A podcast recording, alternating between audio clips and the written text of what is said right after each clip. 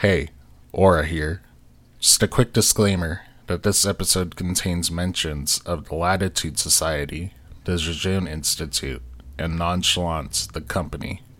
For those that aren't aware, the head of said projects had views that we as a community do not agree with and will not engage with them or their projects further.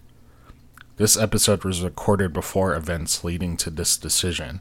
However, the focus of the episode is not on these projects. That said, I hope you enjoyed the episode.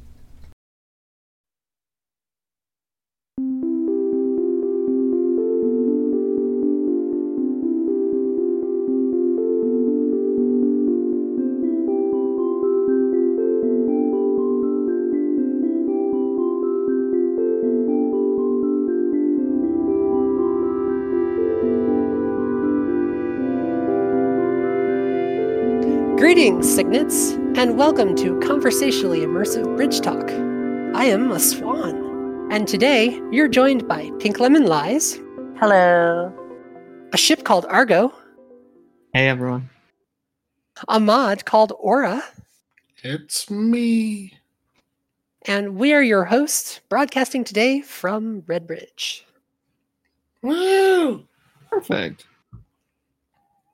Well, thanks for joining us today, Swan. It's a real pleasure to have you here. Um, so we all know you really well, um, but if you could just tell everybody else listening, um, who are you? I know it's a big question. Yeah. um, I mean, the first thing that comes to mind is I'm a pianist composer. Um, I have six years of of uh, formal classical music training, uh, BA music, and an MM in music composition, in piano and percussion. And then more broadly, I'm an artist, creative type person. Um, I spin fire. I do installation art with blacklight string art. I have over 11,000 paper cranes. I tend to do lots of creative stuff and I can't not. Awesome. Yeah. Um, I'll also add uh, Swan has a breadth of knowledge about all things nonchalance. Um, so hopefully we'll get to pick her brain a little bit about what she's experienced and um, maybe learn something new. yeah. um, also, where it all comes from. Yeah, totally. Yeah. So if you don't mind, uh, how did you come to be on the server? Um, so I first got involved with uh, dispatches from elsewhere. I saw on the um, Stephen Colbert's late night show, I saw Jason Segel there talking about um, magic as an act of defiance. And I was like, ooh, what's this? I'm going to have to watch this.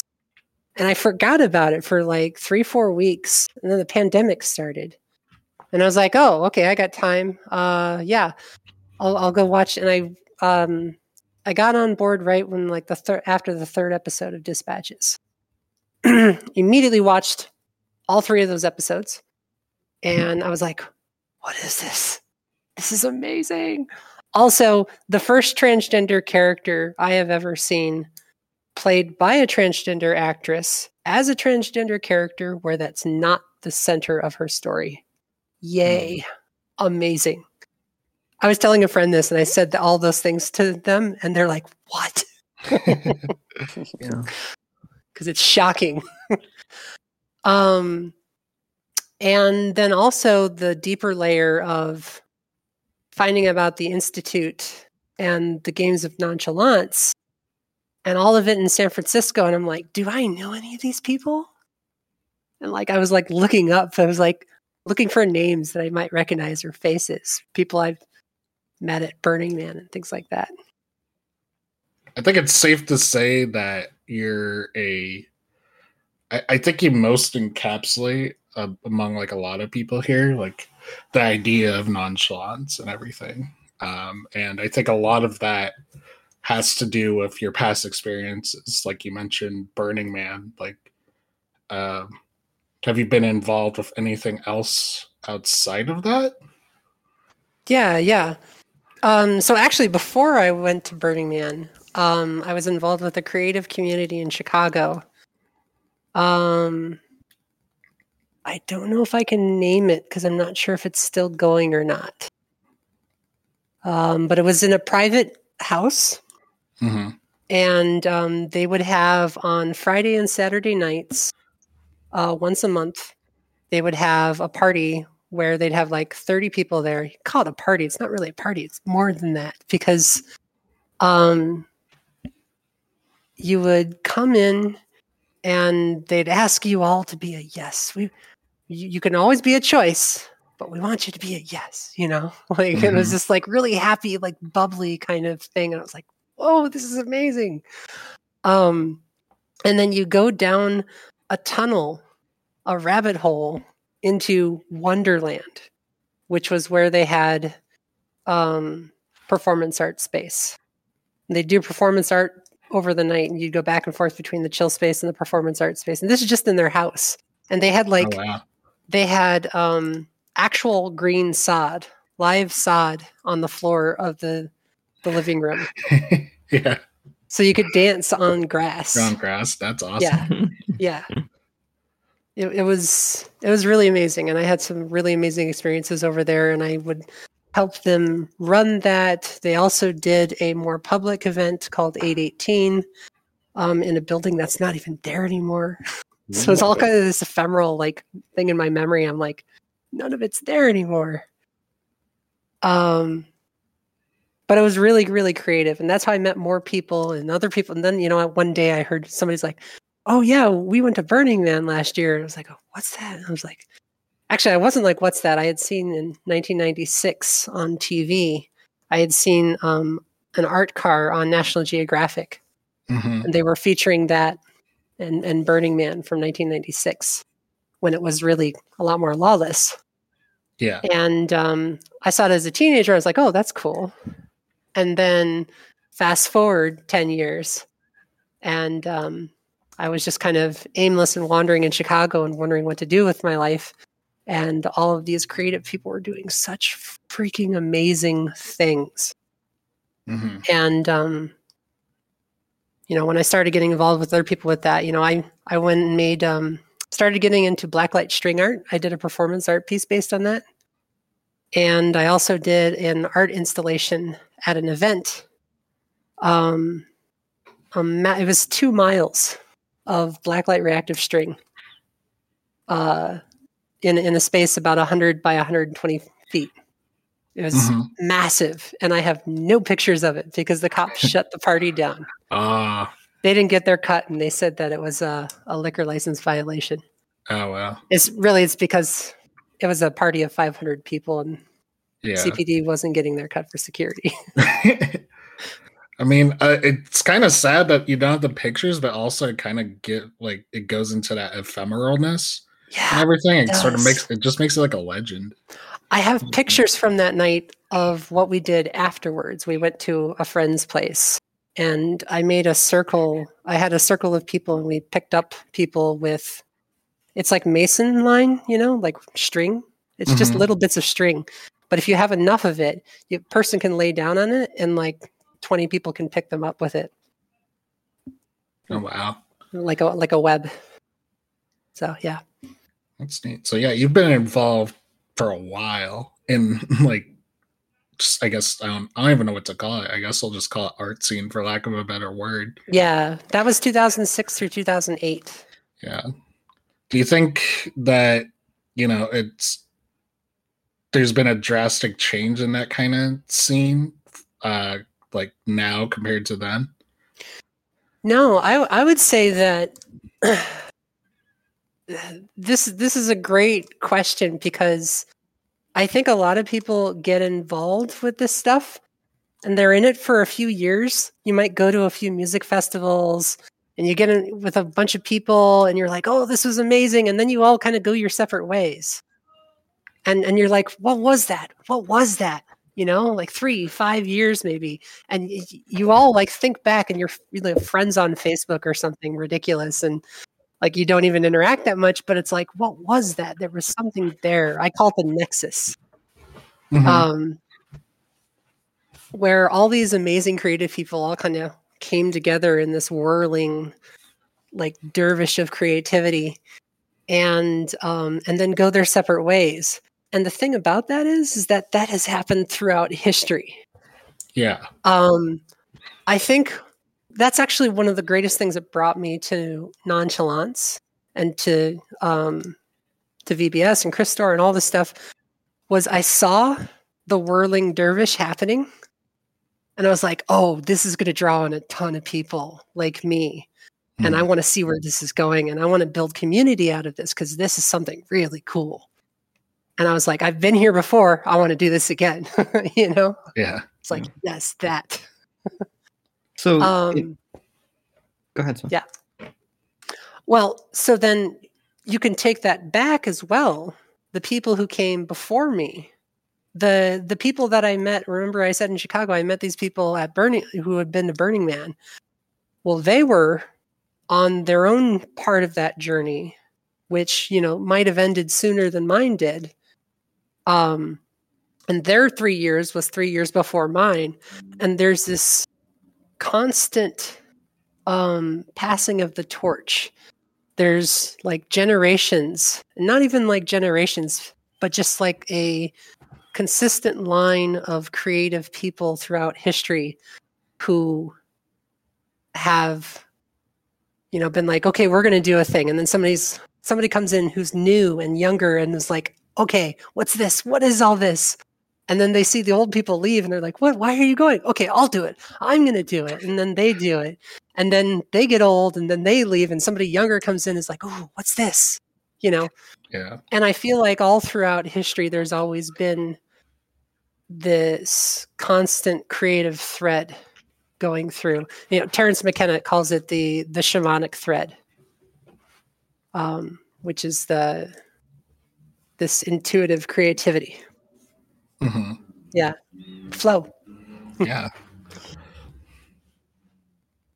So, like we said earlier, you obviously have a lot of experience with the diversity of these kinds of artistic, immersive, um, creative events and places and people.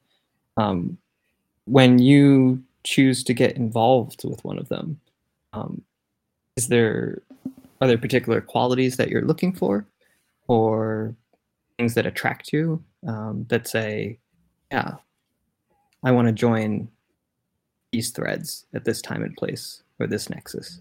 I think it's a feeling. Mhm. Um, I know the first thought that comes to mind is, uh, you know, Burning Man actually lists out a lot of the things. For instance, decommodification. If they're charging money, you immediately question it. Um, I've learned this even. Um, that's that's a standard for Native American spirituality. If you're being charged money to go to a sweat lodge, it ain't a sweat lodge. It's not a purification ceremony. Um, because it's like a church. You go there, you donate, but you shouldn't be getting charged for it. Mhm. Um, and I think that's true for a lot of these creative things. Uh, if it's got a higher level of inclusive access, that raises the level of creativity because then you get more different people. So my limited experience, uh, like going to the Integratron, there was like because you mentioned the sweat lodge, you know, that's sort of a it's a different kind of sweat lodge, and it was it for me. I don't know. It just it felt very strange because it was supposed to act as a place of healing and tranquility and all that, but like to really take part of it uh like it, it costs a decent amount of money and that always like sort of soured the experience a bit hmm and it's such a it's such a complicated thing because you know they need that in order to run Right. uh but and i don't know you know i don't know what's going on behind the scenes so and I've I've certainly been on the running side of things. Um, I tried to uh, run some purification lodges after I was um, approved by my ceremonial grandfather, Mhm. and um, I tried to do that a little bit for some communities of mine, and um, you know, I'm not gonna wasn't gonna charge anybody. Um, but you know, they're all white people. They don't have any concept of how purification lodges work. Yeah. Um, and it was it required me to give a lot more energy than I was willing to give in the end of it, you know, like I I wish that there had been somebody who was asking me that they really needed help because then I would have been like, okay, yes, I will put all my energy into this because you really need what this can give you. Hmm But I think it was more of people being just curious about it. And, um, you know, they help. You make a community and you do it all together. But um, um, you can feel a difference with something like VBS or nonchalance where people are just like, hey, they drop by, you know, hey, we're just dropping by. We want to we want to join this. We want to help out. We want to do the thing. You know, when I was at Burning Man, the very first thing I did after I set up my tent at Burning Man, I went half a block over, mm. found a geodesic dome that they were putting up, and spent eight hours after that were helping them put up a geodesic dome. And it was amazing. And I can say, I know how to do that because I've done that before, Yeah. you know? So, and took it down in a dust storm too, which was ridiculous. Oh yeah. when when isn't there a dust storm at Burning Man? That's what There's I sometimes. want know. So I'm curious then, Swan. Um, it sounds like you've had experiences with both um, more individual creative acts uh, as well as creative communities. Mhm. Um, do you have a preference for either, or any lessons learned? No, it's apples and oranges. Um, I like both. Um, I mean, community community demands a lot more, and you have to be able to step outside of yourself more. Um, community is very much about not having a lot of ego, and there could be problems where that's not the case for some people in the community. Um, an ideal community is one where people don't have a lot of ego. They just kind of like i said you know they're just like hey i'm here. Let's do things you know? Um whereas the individual pursuit of art is absolutely ego. I, I love that one of my friends a, a painter you know he was talking about how you know the act of making art or painting is very much ego driven that's that's the whole kind of the point is that it's, it's what you want to do. It's not what anybody else wants to do. You get every there's somebody will know this uh, this quote, but there was something where a painter was like, "When I try to when I paint, I try to get everybody out of the room. I try to get the audience, the viewers, the, out of the room, get the critics out of the room, get my teachers out of the room, get my family out of the room, and then when all that's done, get myself out of the room. And what you're left with is the painting just happening." um, the self is the last in the individual effort. yeah. Um, yeah. In the community, it, the self should probably go first. So do you so do you think Wait, sorry. I guess I'm a little lost in. Wait, so you think that uh the art it's just it's more reliant on the artist itself and like it isn't necessarily possible to do like community art? Is that what you're saying? I might just be under misunderstanding. Um, individual art and community art are different. Oh, okay, that's it. Got it. Okay. Yeah, yeah. Well, I'm talking. I'm talking about two Got it. Okay. I was just lost for two second. Okay. clearly separate things. Yeah. yeah. Okay. Got it. in in the community you have to sacrifice like in any relationship if you're going to have a relationship with a person you know one on one or if you're going to have a relationship with many people in a community. Either way you know you have to put the self you know behind a little bit you know? Mhm. and not just uh you know i've met some people who are like i'm going to be a leader of this community and that's how this is going to be and people are going to do the things that i want to do. And um, you know that leads to complications this is also Hmm. why a lot of these communities have cycles Mhm. You know, it'll be like three years. I like to say it's three to five years before any community comes together and then ends up falling apart because of people having issues with each other. Yeah. Um, I'm hoping that's not the case here, but I'm along for the ride if it is. I guess I don't know. Um, Well, I mean, worst case, like people will just kick me out and someone else will. I've said this multiple times. I am ready for someone else to just take it all away. yeah, we will. The community will rebuild itself. It'll be fine. yeah.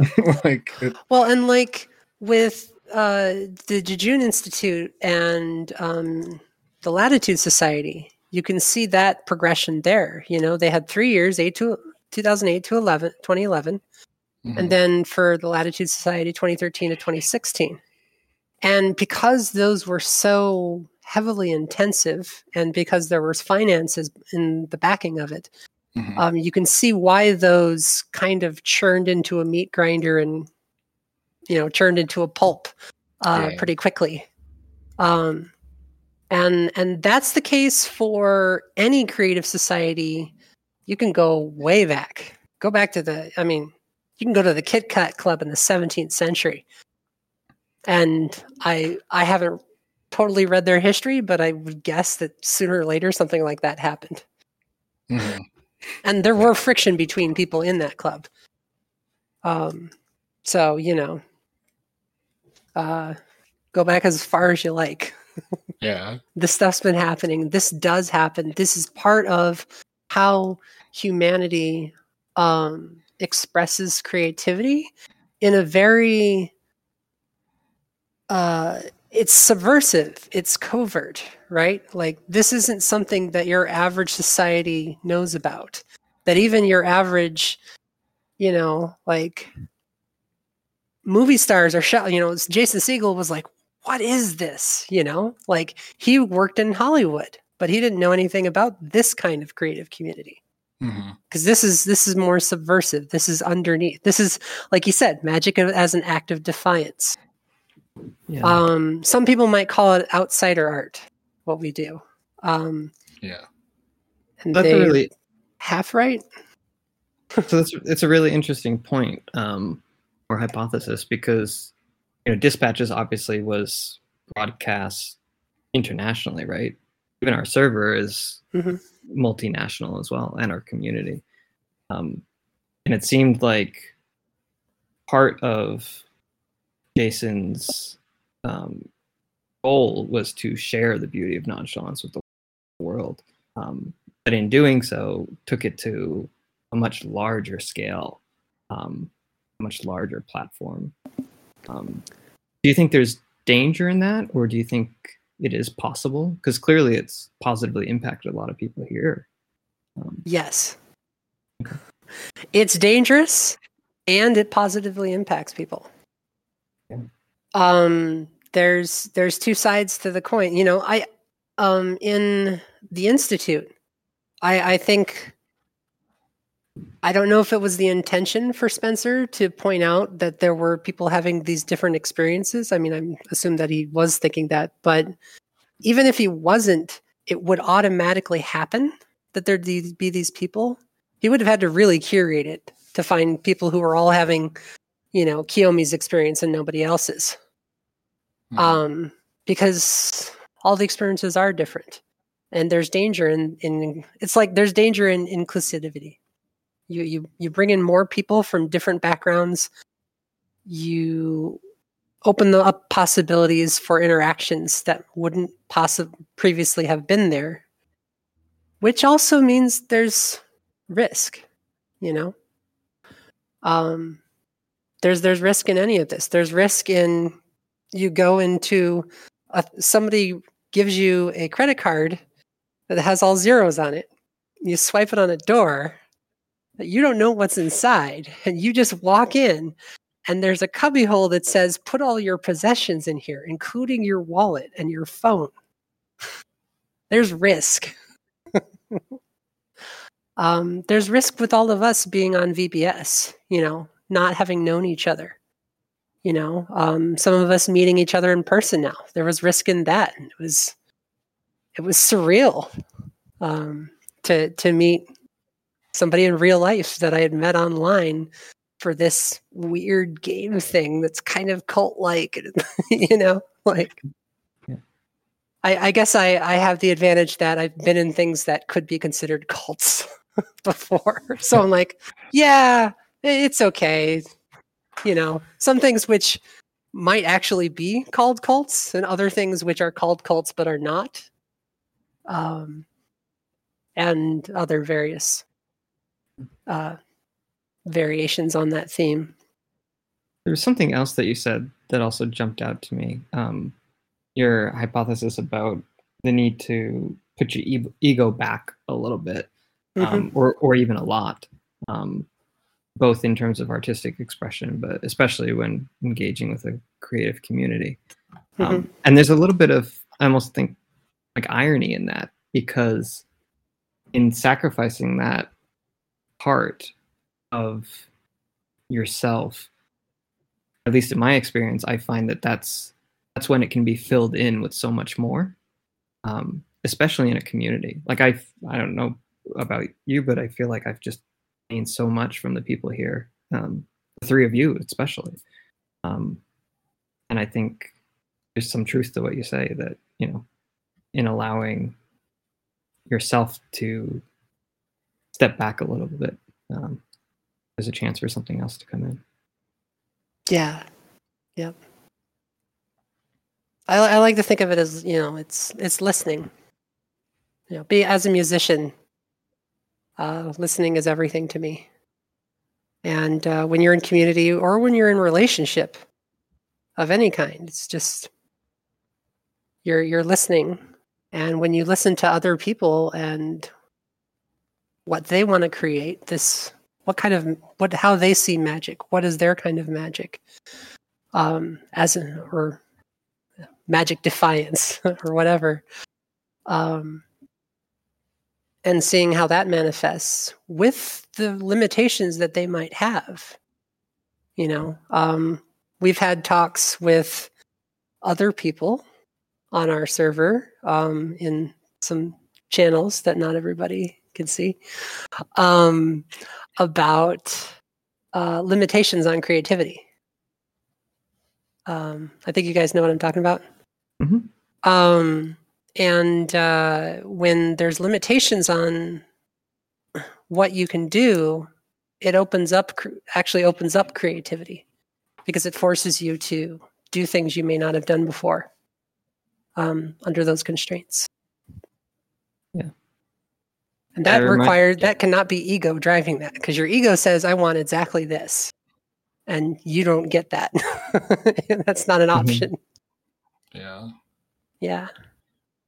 Yeah, I've, I've always been a big proponent that some boundaries can, in most cases, lead to greater like pieces of like work, whether that be like art or like uh, having a community be run or something. Just because I think there's this a, there's this appeal to like having everything 100% like open to whatever but at the same time that uh, having that much i, I don't want to say freedom but just like openness that that big blank of a canvas it can be kind of daunting to start somewhere for a lot of people hmm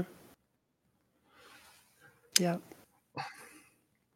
I think. Yeah. Uh, go ahead. It reminds me just a little bit of um, Living Doc when he talks about, um, you know, in the myth of the Latitude Society that prime wasn't always such a bad thing. Um, and so, I don't know, I kind of see it as you have some guiding um, to the immensity of flow, um, which is, is not bad, you know, it's a little I'm bit reminded of, of the- the the fable where they're constricted by this cavern. And they work together and they worked all night. And they they repeat that in the fable and how they they're restricted and they have to you know do some digging. Some of it gets filled in. They have to go back and take it back out again. Um, but that brings them closer and closer as together as a community. Yeah.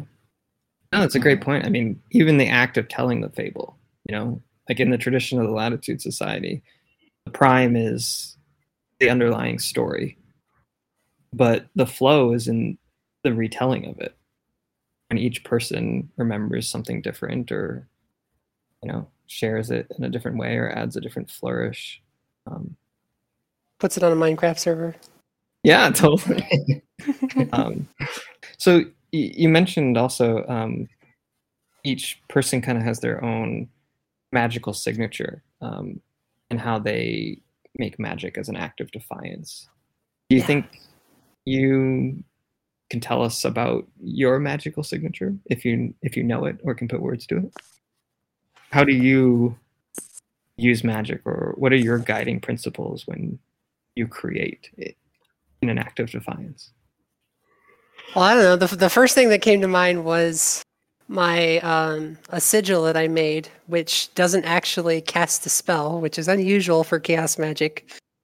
Um this is magic with a k but uh um but my my sigil is actually a really good story for it because um burning man 2008 i uh i had made my sigil months before and i knew it and i recognized it. And i was working on a um, temple about 10000 square foot temple. And um I co-founded it, but a lot of other people were doing most of the stuff. Like, you know, it was kind of just overhead work. Um, and leading the way that I lead, which is taking a big step back and letting other people step in and do all the things.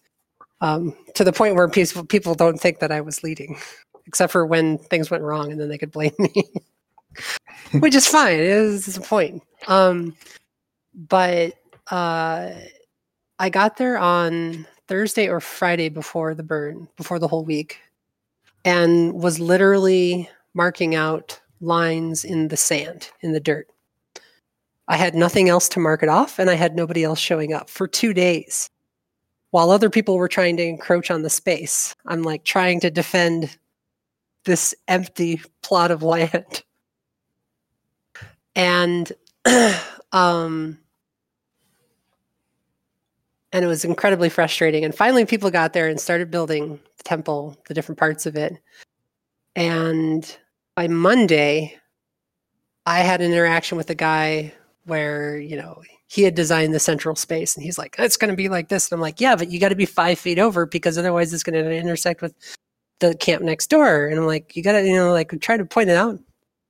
We got into an argument and I just had a total breakdown and I walked right out into a dust storm with nothing. No no water, no compass, no the things I normally would have going out into the open playa. Walked all the way to the trash fence, sulked for like a half hour. Um, was still just wouldn't talk to anybody that went by or anything. And eventually went to emergency services and found my way to sanctuary where people who are tripping can go to have a peaceful time. Well, I wasn't tripping. I could answer all their questions. I knew exactly where I was. um, but I just needed some quiet. But after that, here's where I'm getting my point. Sorry. I went on a little tangent. After that, um, the next day, I went out into the playa and there was a 10 story skyscraper in the middle of the desert. Believe it or not, it was there. it's hard for me to imagine now when I think about it. There was a 10 story skyscraper that they'd put up, you know, like with steel girders and everything. Um, and uh, there, it wasn't furnished or anything, it was just steel um, construction. You could walk up steps to get up to the top. You get up to the top and you look down and you see that people have drawn things in the desert and like they're just like tags and like somebody drew a penis and you know typical stuff Classic. but i was like this is such a big canvas and everybody can see it through the whole week. Why doesn't somebody do something more beautiful? And I was like, my sigil. And so I went out within view of that and made a 120 foot version of my sigil just by dragging my foot in the sand for like an hour in 110 degree heat. Um, and I have a Polaroid. Somebody walked by and took a picture of me while I was doing that. So I have a Polaroid of me doing that. Um, and more importantly, somebody flew over that over the week. So I actually have a picture of it, which I've photoshopped back to be flat as if they were directly overhead because it was aerial at an angle. But mm-hmm. so I can prove that I did that. I think I've shared it on, on the server before. Yeah. But in doing that sigil, particularly because I had had such like this basically a mental breakdown over previously that week, had lost the sense of self because I had worked so hard on something for other people and taken a lot of blame for stuff that really wasn't mine, but somebody needed to take it. And I gave like I had like a complete ego death with with that temple, with building that temple. And um doing that sigil was like re-energizing my sense of self. I was I was literally tagging the desert 150 feet across with me. This is me. you know, this is my sigil. Um, it's kind of swan-like, so um, that actually works.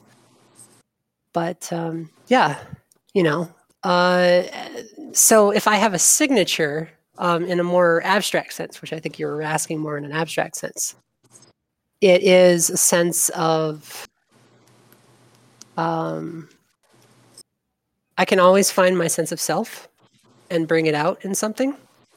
And it doesn't matter what the environment is. I just find a place or a way to make it happen, and it and it happens. Um, you put me at a piano. I have no idea what's going to happen, but it's going to be amazing. Um, you know, uh, I had paper cranes and I decided, okay, I'm just going to keep making these, and now I have over eleven thousand of them. and that and other things like that. That's fantastic. Yeah. Um, and that ability to just tap into that is that something you learned with time, or do you feel like it's always been like that for you? Um, I think that is a a result of I think any good artist has any creative artist, not just somebody who's, you know, I, I don't want to belittle this, but, you know, somebody who's a really good musician might be trained and practice, which are important things, but that's more craft. It becomes art when it's new and it tells us something, it teaches us something.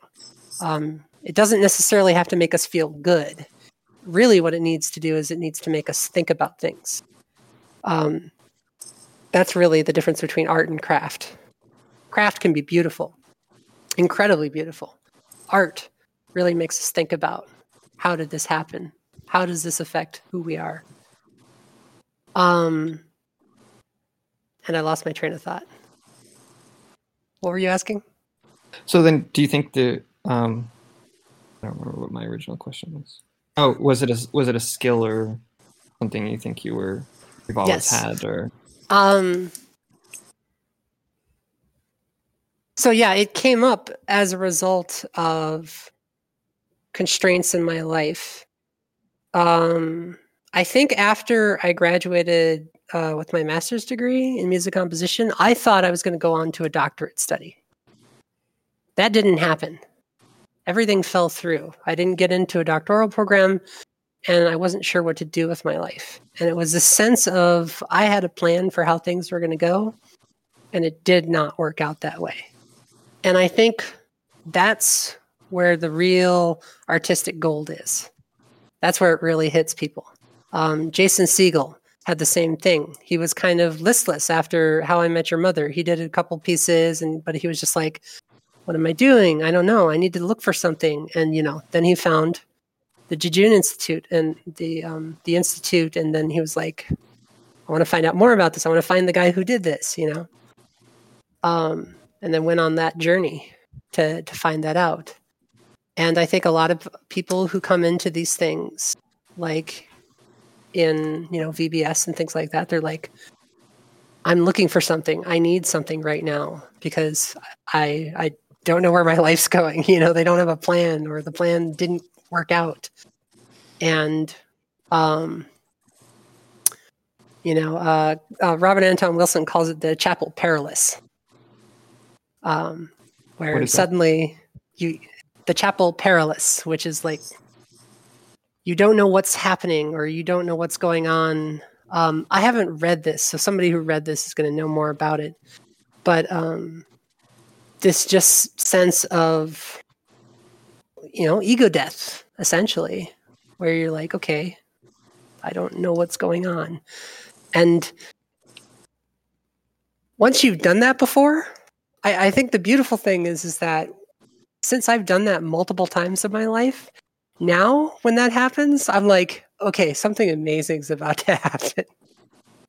And that's I hope a lot of people take that away. Like if something's going really wrong in your life right now, like something amazing could be on the horizon because all your all your plans, all your ego, all of that is being stripped so that something truly creative and amazing can come out of it. You know. It's like when a seed has to break the hole for the shoot to come out. Um, if you want to hear something on this, I highly recommend um, Terence McKenna's Opening the Doors of Creativity. Um, it's a one and a half hour, two hour long um, lecture, a Terence McKenna lecture, I mean, which are amazing.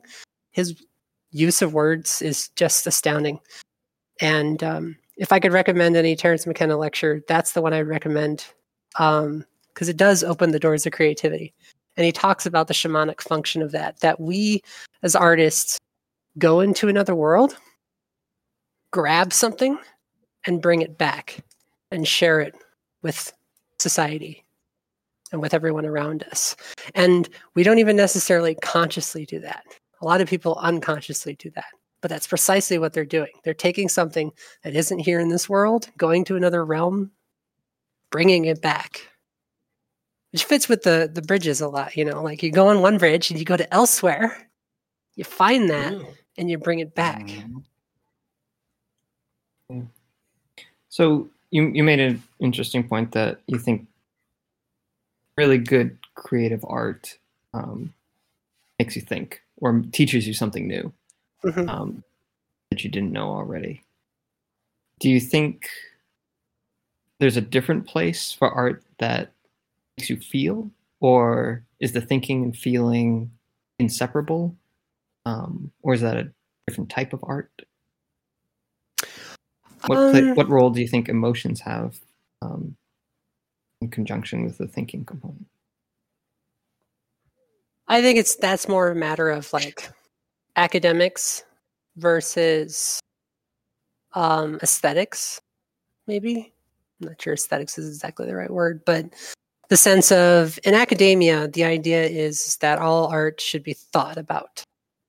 It's very heady. It's very much what do you think about this? What can you say about this? You know, um, analyze it, break it, you know, deconstruct it.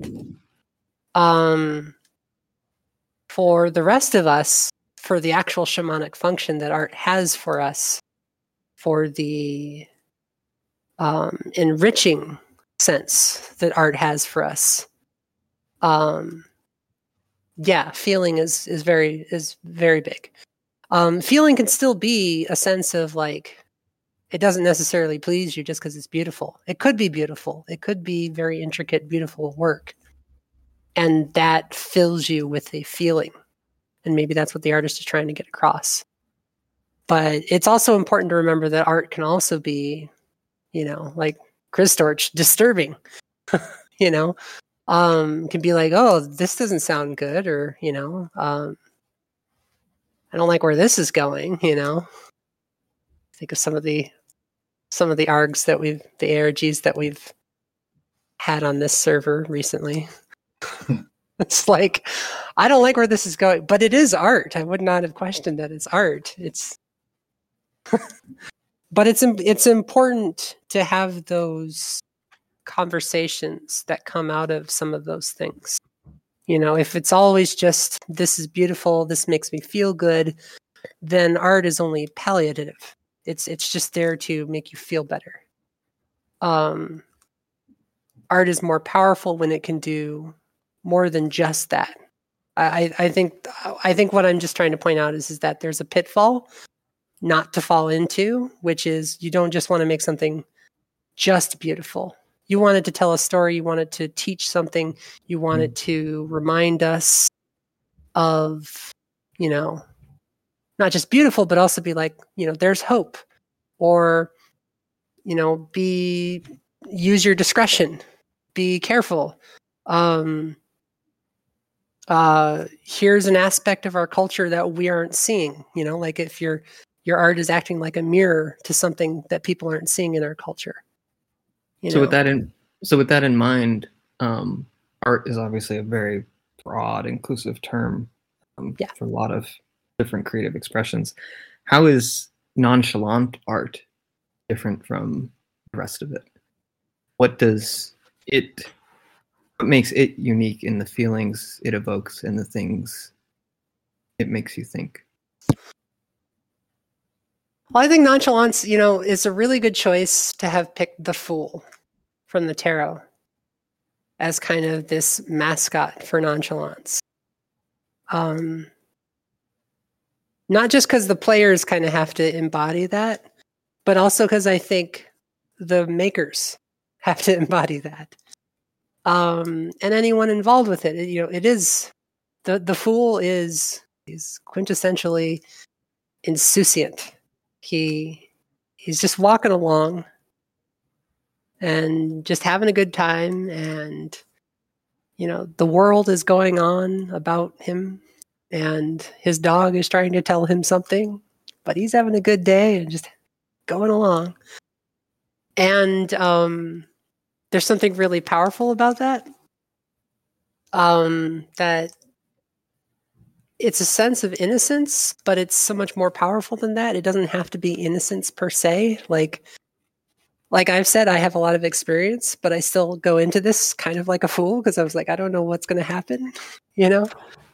Um, there's also a sense of like there's there's no trickster in the tarot but i like to point out the trickster energy and i feel like the fool actually is probably the best trickster in the tarot. Um you know people might say the the devil or something but not really. No I, I would say either the fool or death maybe but um or maybe wheel of fortune. But um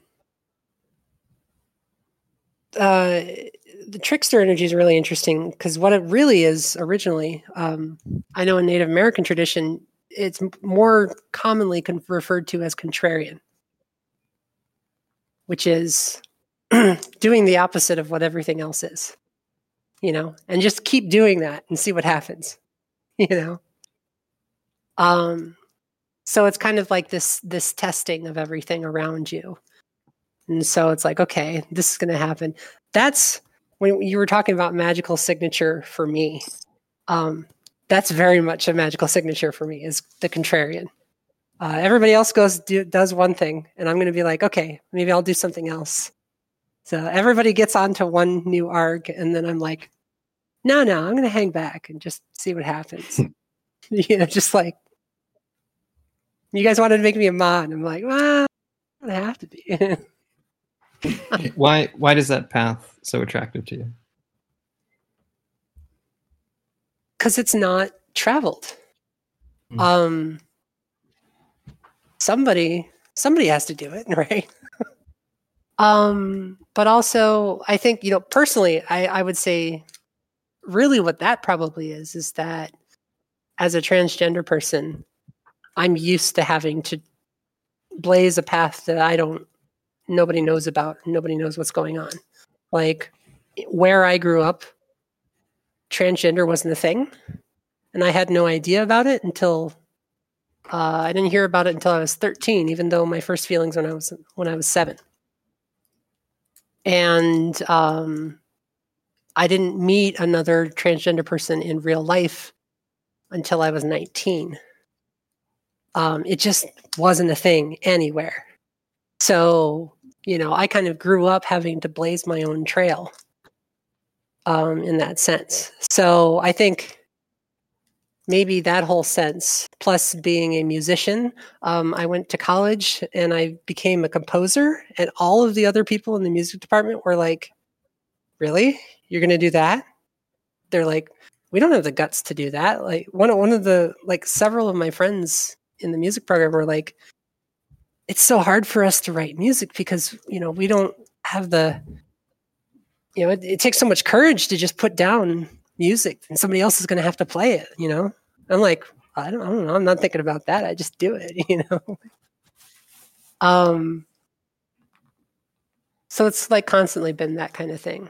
So, and I think all of us who are here kind of have stories like that where we've been kind of like wanting to do just like that extra little bit of something different than everybody else. That's that's one of the things that makes these creative societies all throughout history is, is a bunch of weirdos meet and they're like, "Oh my gosh, you're just as weird as I am." Holy crap. Yes, let's get together and do this. That's actually precisely the um, the way that they described it in the uh, the church of, church of the subgenius. And there were two guys doing really weird things in in Texas, in this town in Texas, and they were like, "We have to meet."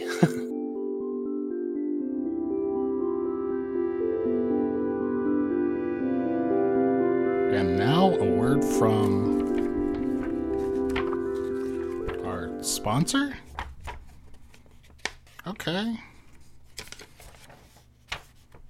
Just giving us a quick glance. Well, okay.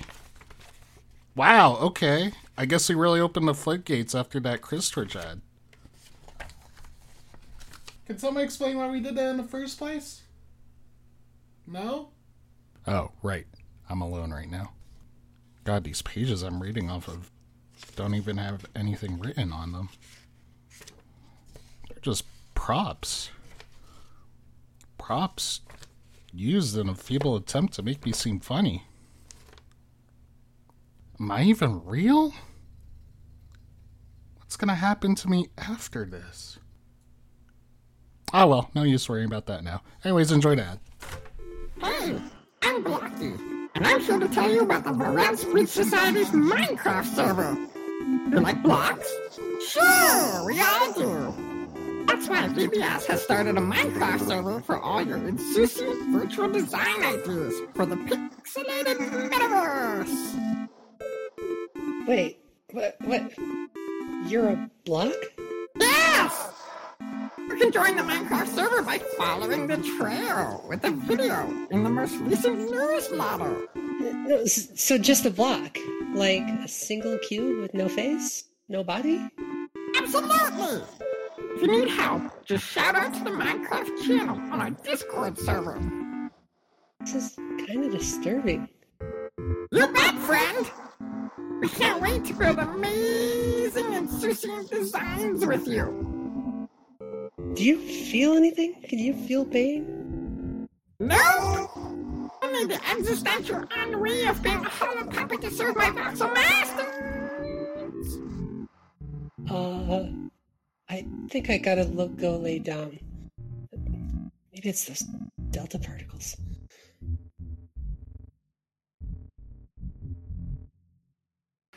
I, I Um, have uh, talked with Charlotte.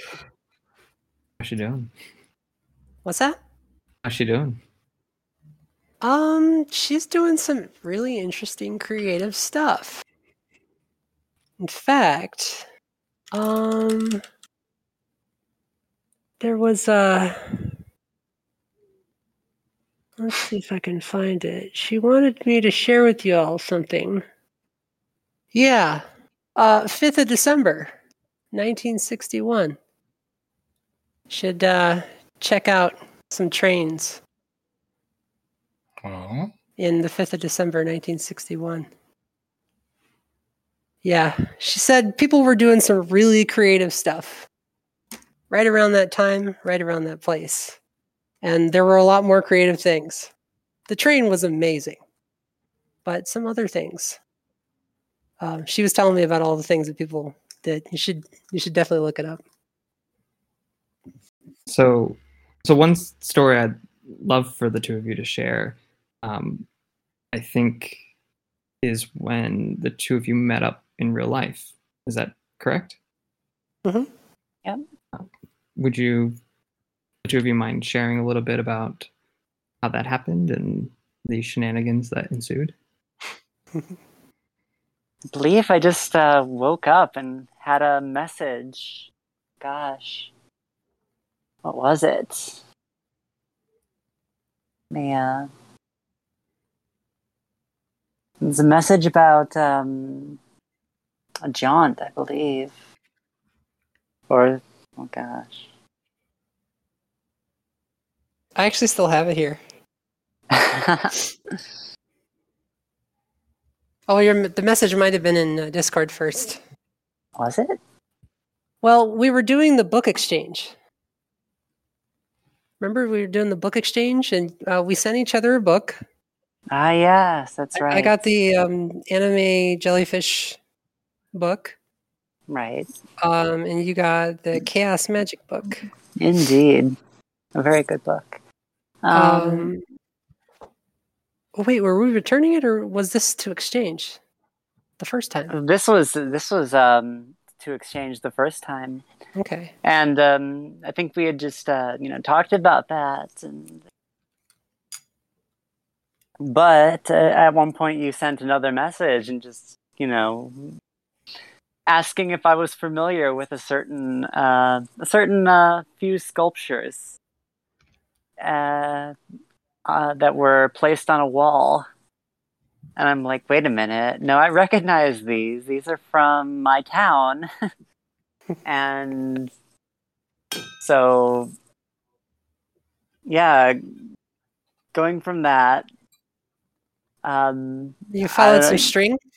yeah basically The um, the uh, the whole sheet of paper with string on it, the pink string.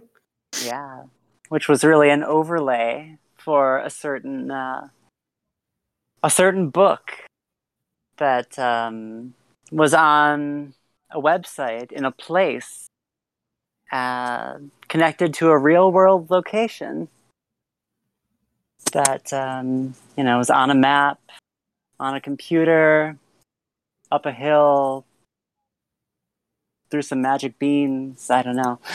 Um, but uh, yeah basically from there we ended up uh, getting like a location and And I think I, I think we exchanged numbers, um, for the uh, the book exchange. hmm, And I have here that I texted you and I put establishing link. yeah establish that cibt link up Yeah, yeah. oh gosh And and we had this whole text conversation um, as I, as I worked the the CIBT to to uh, achieve her physical location. yes I had ETA currently closer to 5 p.m. yeah You said connection established. Understood. We'll update rendezvous ETA.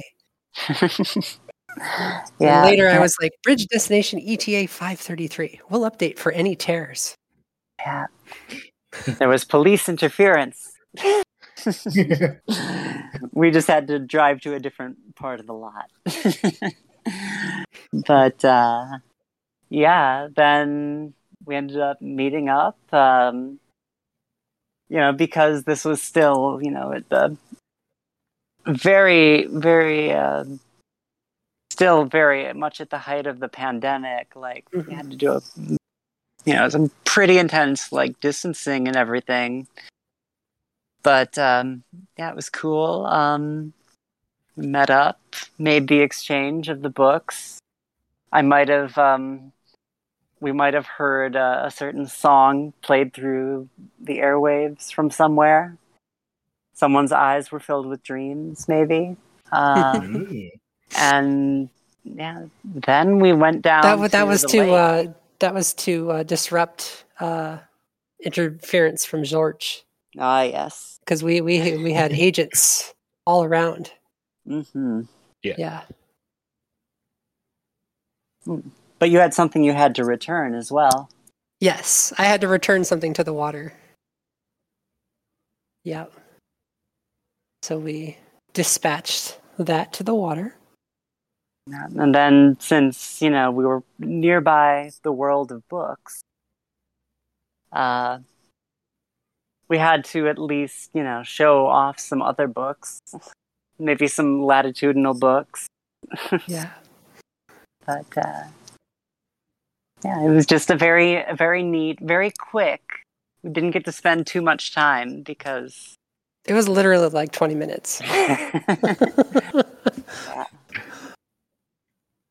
It was amazing though because we are what, 3 hours apart? yeah, Um, and uh, the night before, I was like, or the morning of, actually, the morning Mhm. of, I was like, okay, I got the day off.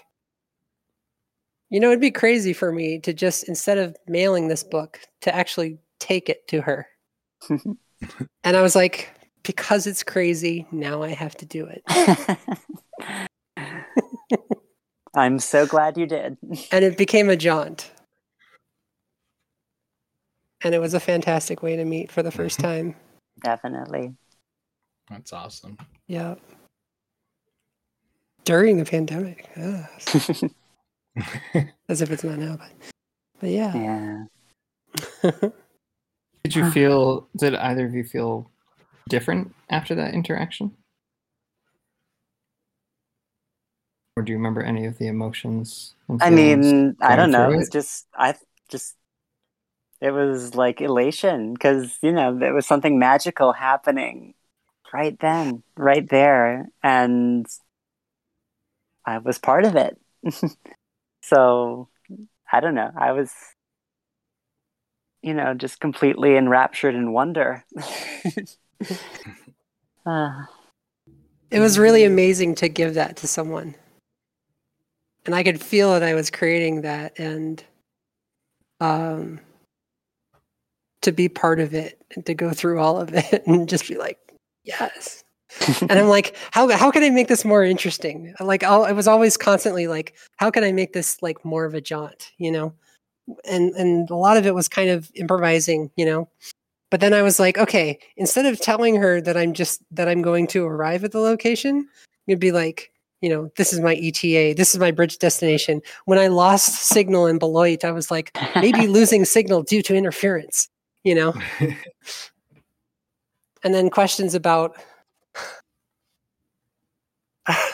you were saying how how is it you're even here and i'm like maybe i'm not really here maybe i'm just a hologram that could still be true. just ca- i just cast the uh, plausible deniability you know like, It is wonderful to hear in your voices the, the levity um, and the joy just recounting the experience. yeah Um, we've met three times now Wow. yeah yeah yeah because there was that first time then a year later and then you came and visited me Yeah. um wait wait was the year later was that when did we go to madison That was uh, in May. May okay Yeah. Yeah. To the Rathskeller. Not the Yes. Rathskeller Rathskeller. Not the one you guys went to, a good one, but Yeah, for those of you listening, before we started recording, we were uh, comparing meetup counts. So, as Swan mentioned, uh, Pink and I met back in October in San Francisco, and Aura and I have met as well. So, Swan, I'm coming for you next. yeah, you y'all got to come to me. I'm I'm I'm down on the count from from all you guys. yeah, Uh, we'll definitely have a meetup for sure. Yeah, We we have to have a meetup. yeah, I'm totally cool with like showing people around my tiny little town in Iowa that doesn't actually look anything like what you would think is Iowa. Um, so yeah, I work at two tourist locations um, that are gorgeous and amazing, and I could show you all kinds of really cool stuff that you would not expect in a town this size. Well, it's decided the first VBS convention will be in Dubuque, Iowa. Yeah, yeah. also, because that just sounds weird. Weird as all get out. Perfect. It's like, wait, where are we meeting? Bugs Bunny It's- says our name. He says, meet you in Dubuque.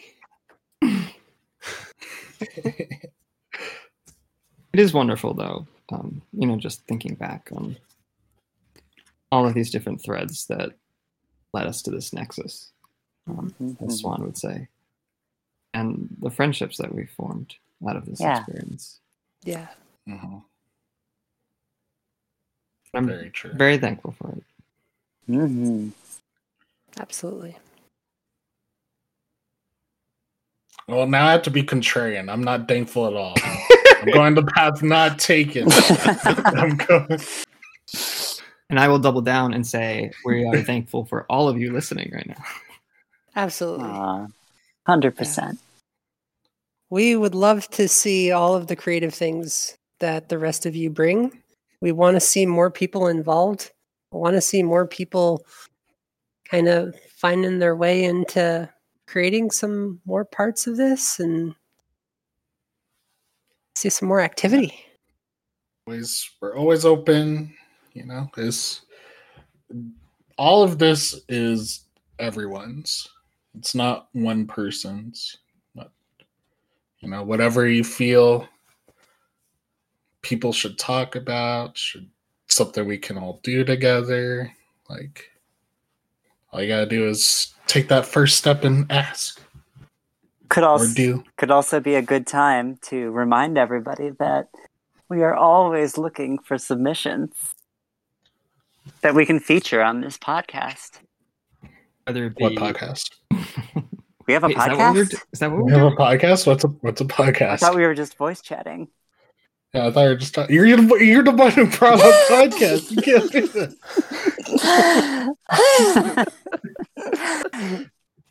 Anyways, sorry. I got the Um, memory of a goldfish. Just yes, uh, we we do take messages. We will play them on the podcast. If you just want to leave something funny, if you want to perhaps leave a trailhead, if you want to just tell a story, cast a spell. an Sing a song. advertisement. Um, I had an idea I wanted to pitch. Um, we can yes or no, obviously. Um, but Swan, you've often uh, bragged about your notorious bullshitting skills. Oh. And I was wondering if maybe we could put those to the test Oh, I don't Um, know. and just see how far we can take it. Okay. Um, I think of a prompt though for you. Um, let's see. Oh, or did you have a prompt? Uh, no, but I could think of a prompt. if that's what you're telling me to do. Oh, I, I Speaking just of bullshitting skills.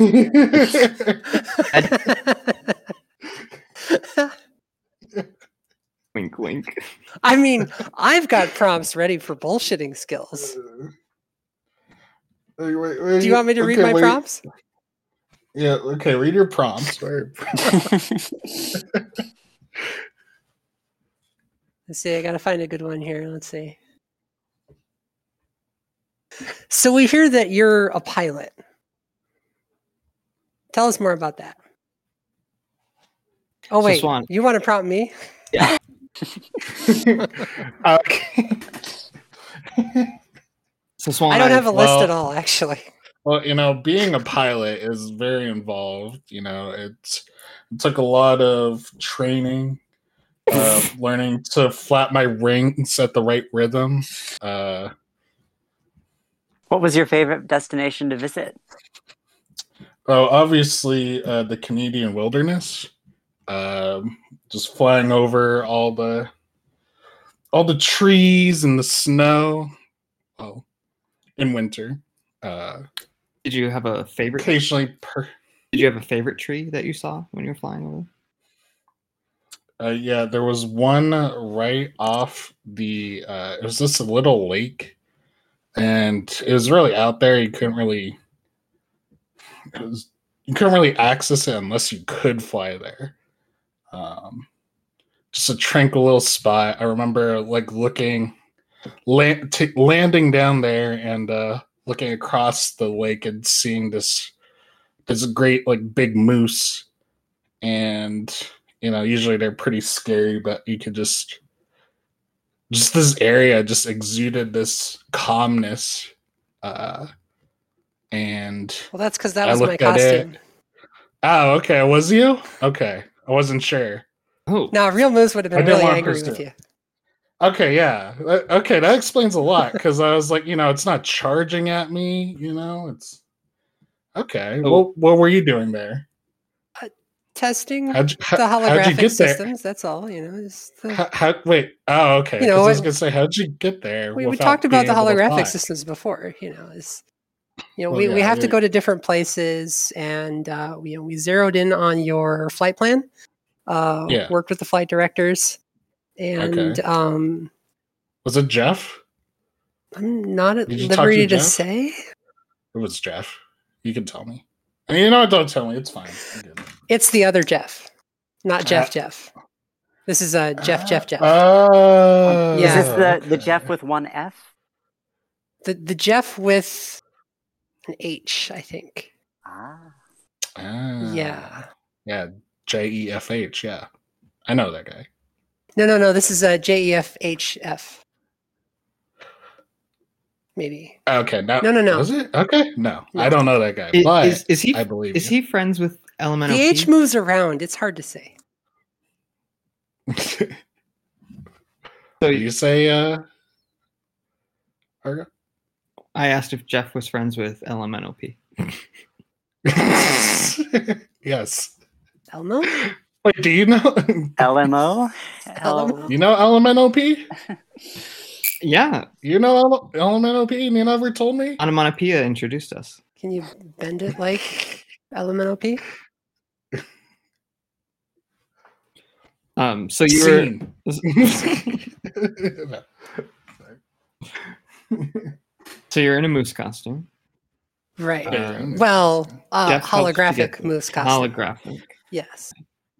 Um, You, and what? Why were a whole you, moose uh, costume, having to bring that out into the Canadian wilderness is kind of ridiculous.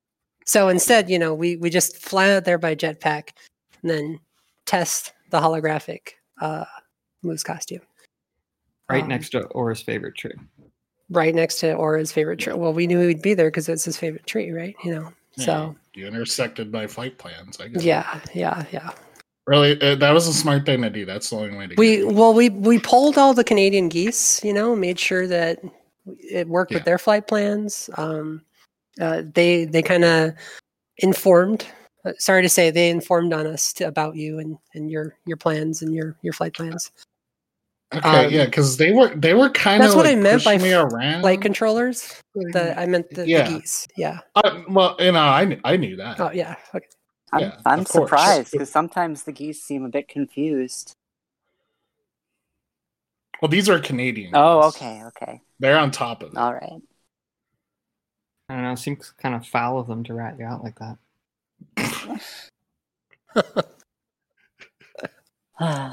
Like f- flapping their lips, telling everyone where you are. I, that's what they do. That's all they do. I can't. That's their nature. A little ducked up to me.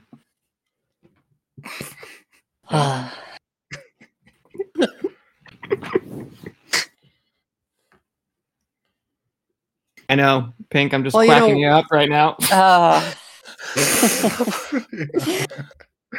I knew it was coming.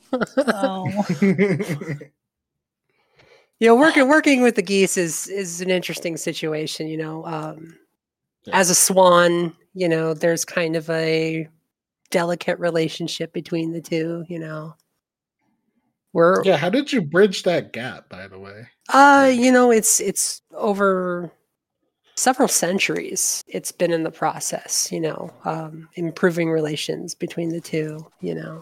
Mm-hmm. Um, uh, there were a lot of um, there were diplomatic missions that we did together where we would go out and um, find an ideal, you know, like a, you know, those um, corporate campuses where they have, you know, um, ponds and, and lakes nearby and make a little fake pond near their corporate campus. Um, Yeah. An excellent place to just leave a shitload of dung. Literally, shitload. Um, and uh, you know that was a really good bonding opportunity between the geese and the swans. You know, all come Mhm. down, just like mess up the whole place. Yeah, Yeah. yeah, Yeah. Really improves morale, makes us feel kind of together. So yeah, that that improved relations for sure. Got it. Targeting Yeah. areas like that. Yeah. Wait, targeting areas? Yeah, yeah. So just something else going on? Did you just leak something? Well, birds like to target things. Oh. You know, it's what we do. I I don't like how you're saying this. You know, when you're flying overhead and you got a bird's eye view and aim for the right person. You know, it's... swans. We don't normally do that because it's too obvious. Because if they get hit by us, they know. Yeah. of course. We we usually like to do uh, melee combat. You know, direct. You know, Yeah. Feather- You- feather you want to look you want to look you want to look them in the eyes. we look them in the Uh, eyes. We give a good hiss. You Yeah. know when we're uh, going after you. Very honorable about that. You know. Of course. Yeah. I should apologize if we're on the, the podcast. I'd like to apologize to Anthe, Anthe Schulman. Um, I just instinctively did my swan thing and was like, fuck no. You're not coming after us. like, no, no, you're not coming after us. Uh, you you need a you need a warrant. All of that. No warrant, no way. That was just Yeah, she, uh, the angry she swan kind of came out. yeah, she actually uh, made a oil painting about the incident. I don't know if you heard. oh, really? I heard it through the grapevine. Yeah. I talked to her about Uh, it. She said Toucan play at that game. Oh.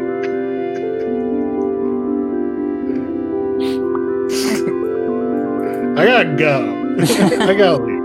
I gotta She actually tweeted about it. Oh. the agony.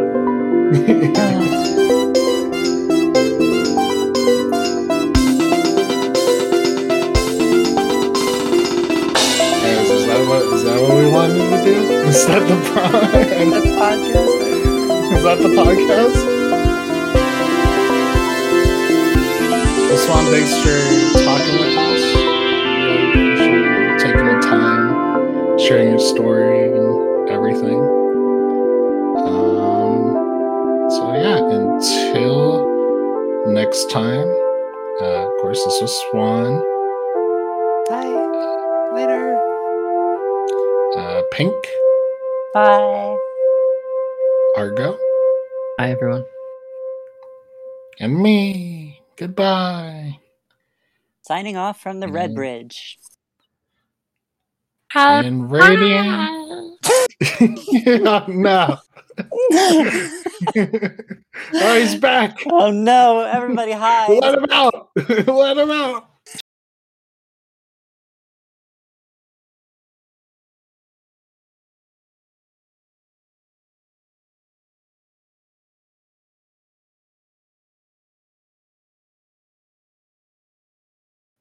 in radiant dictum.